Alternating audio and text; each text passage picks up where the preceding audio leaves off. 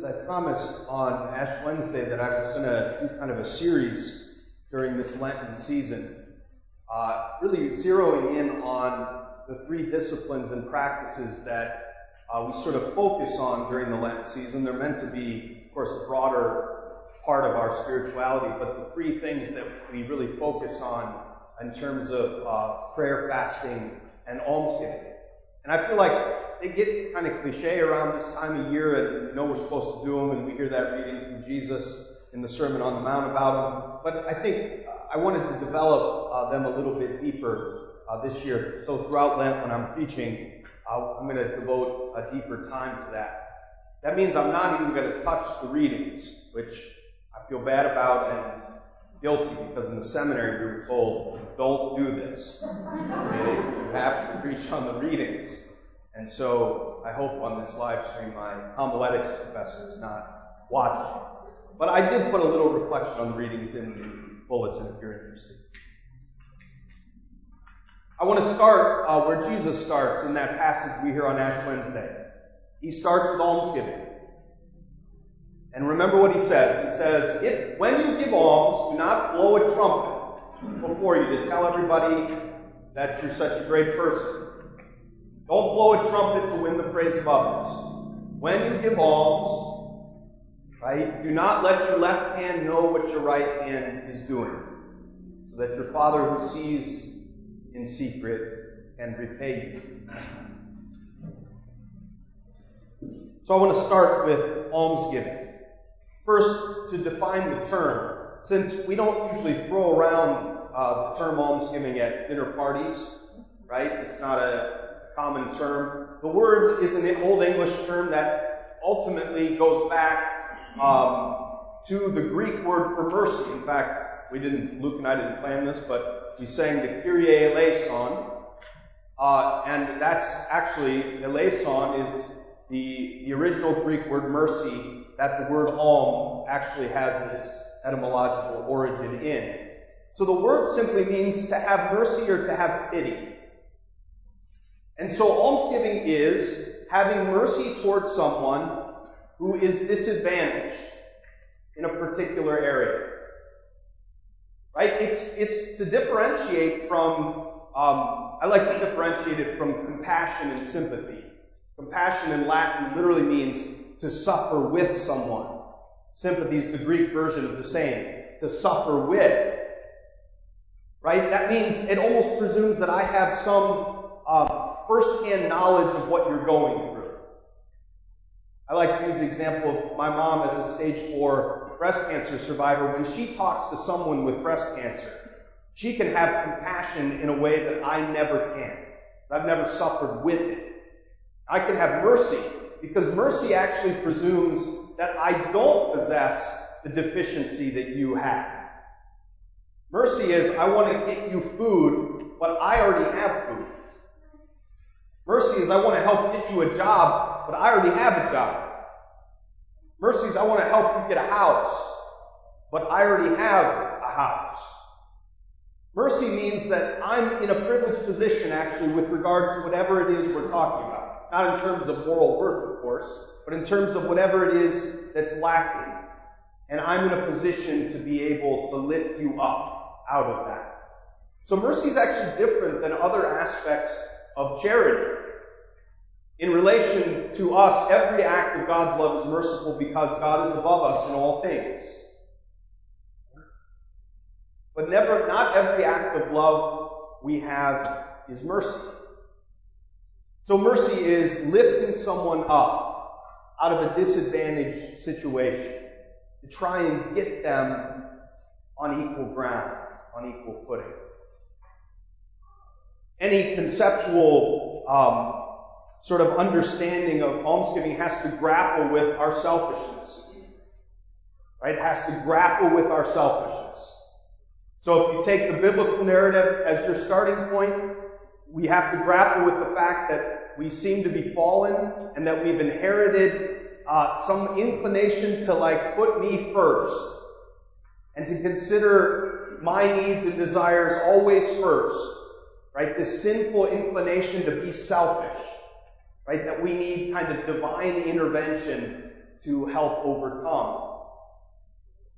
It's also true if you consider it from an evolutionary perspective. I've become very interested recently in evolutionary psychology, and one of the things that is a great sort of mystery in evolutionary psychology is where altruism comes from. Where generosity to strangers, how that could possibly evolved, right, in the evolution of species. Because from an evolutionary standpoint, right, our genes are really selfish. Right? They only want to reproduce and replicate that which through the mechanism of, of survival of fittest, right, is most likely to survive. And so therefore, Richard Dawkins calls our genes selfish genes. Right? They only want to reproduce and replicate that which has the most likely ability to survive. And so, even in that framework, there's a ton of like philosophizing about what eventually made human beings consider giving generously to a stranger. There's no benefit. Right? We might say there might be a benefit you, to uh, caring for your family. Right? That might make sense in an evolutionary framework, your own kin. Right? But to give to a random stranger, right, with, with no thought of reciprocity, right, what could possibly explain the evolution of that?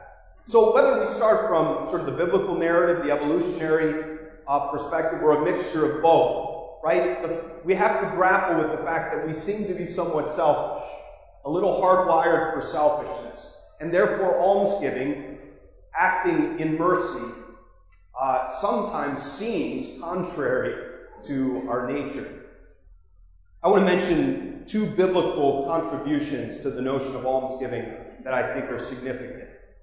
The first is that the Bible really changes the concept of almsgiving from just an ethical obligation to a religious obligation. In many of the ancient religions, the only thing that really determined our favor or disfavor with God was how well we offered sacrifices. Right? At the altars right? Ritual sacrifices, how well we performed the ceremonies and the rites of the particular religion. But biblical religion came along and said, no, no, no. Just like we make an offering of sacrifice at the altar, we make an offering to God through the hands of the poor. That when we reach out and help lift up the disadvantaged, we are in fact serving God. Right? Not just serving humanity, but serving God.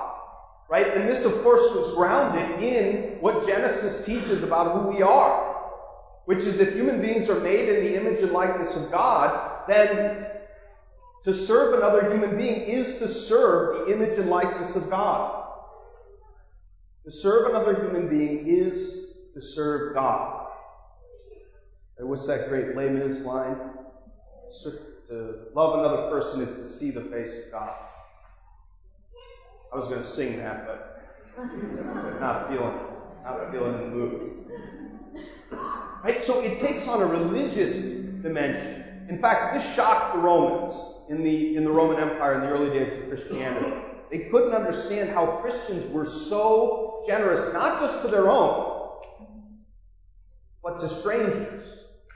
In fact, there's a great story of the Emperor Julian in the 4th century who was so embarrassed by how generous the Christians were and how bad the pagan Romans were at generosity to the poor. He said, these Christians are showing us up. Like, they're not only taking care of their own poor, but they're taking care of all of our poor. So he set up many of the pagan temples as food distribution centers, and he tried to get the government to try and to try and supply what the Christians were doing. Precisely because the Christians didn't just see this as something the state's supposed to do. They didn't see this as just a mere ethical obligation for the good and betterment of humanity. They saw it as precisely a religious obligation. That in serving others and in serving the needs of the poor, I'm serving God. Jesus, of course, makes this clearest in Matthew 25, right? When he says, if you give food to the hungry, you're feeding me. You shelter the homeless, you're housing me. You visit people in prison, you're visiting me. And so the Bible has this really incredible perspective that almsgiving is not just about philanthropy. It's actually an offering to God on par with what we do at the altar. The second uh, unique contribution I might say is that the Bible starts to present love and good works and almsgiving as a way of covering up for our sins. In the late, later books of the Old Testament and, and certainly in the New, sin starts to be conceived of as a kind of debt. Right? A debt that we accrue upon ourselves and upon our communities. In fact, Jesus reflects this in the Lord's Prayer. We don't translate it literally from the Greek, but the literal translation is, forgive us our debts as we forgive those who hold debts against us.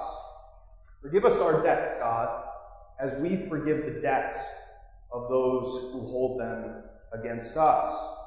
And so, to use the kind of economic term of debt, needed a corollary.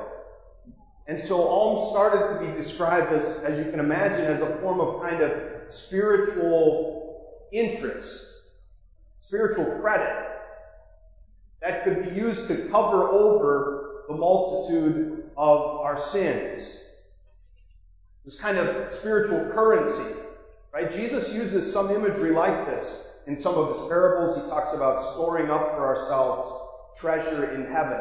That our good works, our almsgiving, our love for the poor can in fact be one way that our, the debt of our sins is forgiven. This was also tied up in the early view of Jesus kind of as the holder of the bond. Right? And Jesus, Jesus canceled the debt through his death and resurrection, and he holds the bond. So he can, he can give away interest as he sees fit, but he can also exact payment for our debts when he sees fit. There is, of course, danger in this kind of transactional language we have to be careful of in the spiritual life. Right? It can lead to abuses like buying our way into heaven. Uh, it can lead to abuses that were at the heart of the Protestant Reformation. It can lead to a ton of fear and anxiety, like if I'm being if I'm being weighed on the scales of justice with sins on my on the one hand and almsgiving and good works on the other, like how am I doing?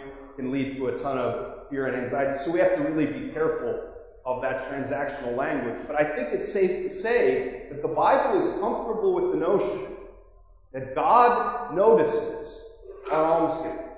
God pays attention to how much we are investing in lifting up the disadvantage of others. And that it is a significant part of the equation in when God judges us. In fact, in Matthew 25, it is the key element in how Christ judges us.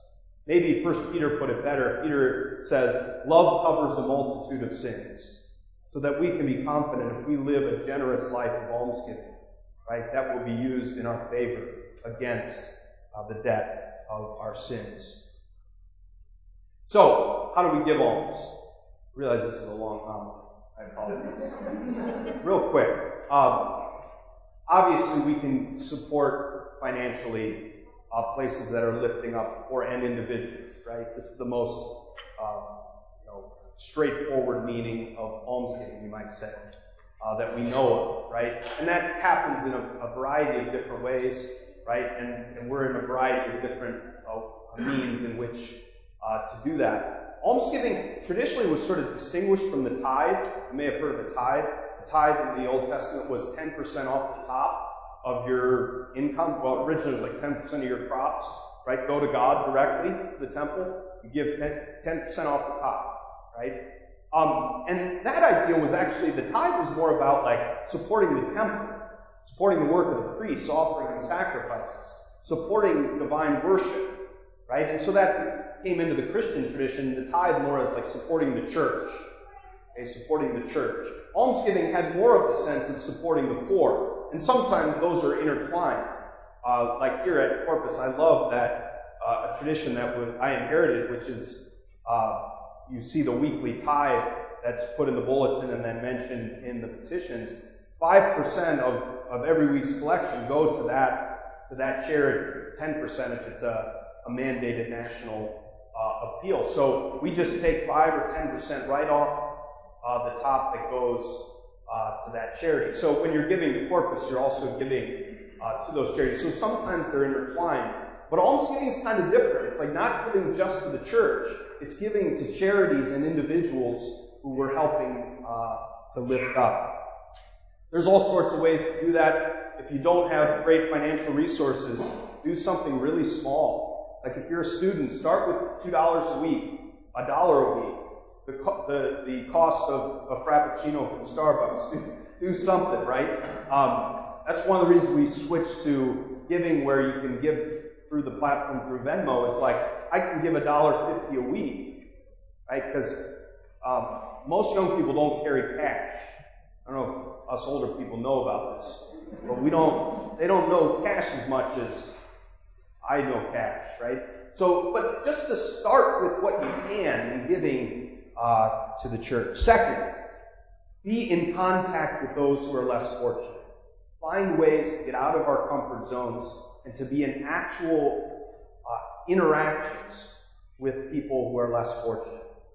Uh, last year, the Sojourner Committee, who works on service projects for the students, came to me and said, Father, we feel like we're doing too much stuff that's making stuff for the poor, but we're not spending any time actually talking to the poor.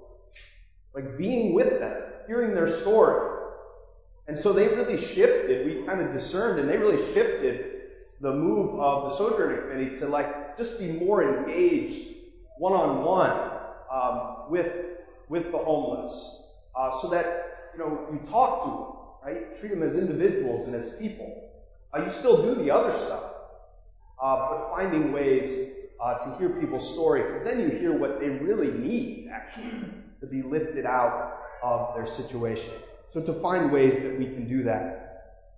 Uh, finally, of course, there's all sorts of ways every day that we can perform works of mercy, right? Where we lower our ego and our selfish desires and we put somebody first. Every time I listen to somebody about a problem that they have and listen attentively, that's a problem I don't have.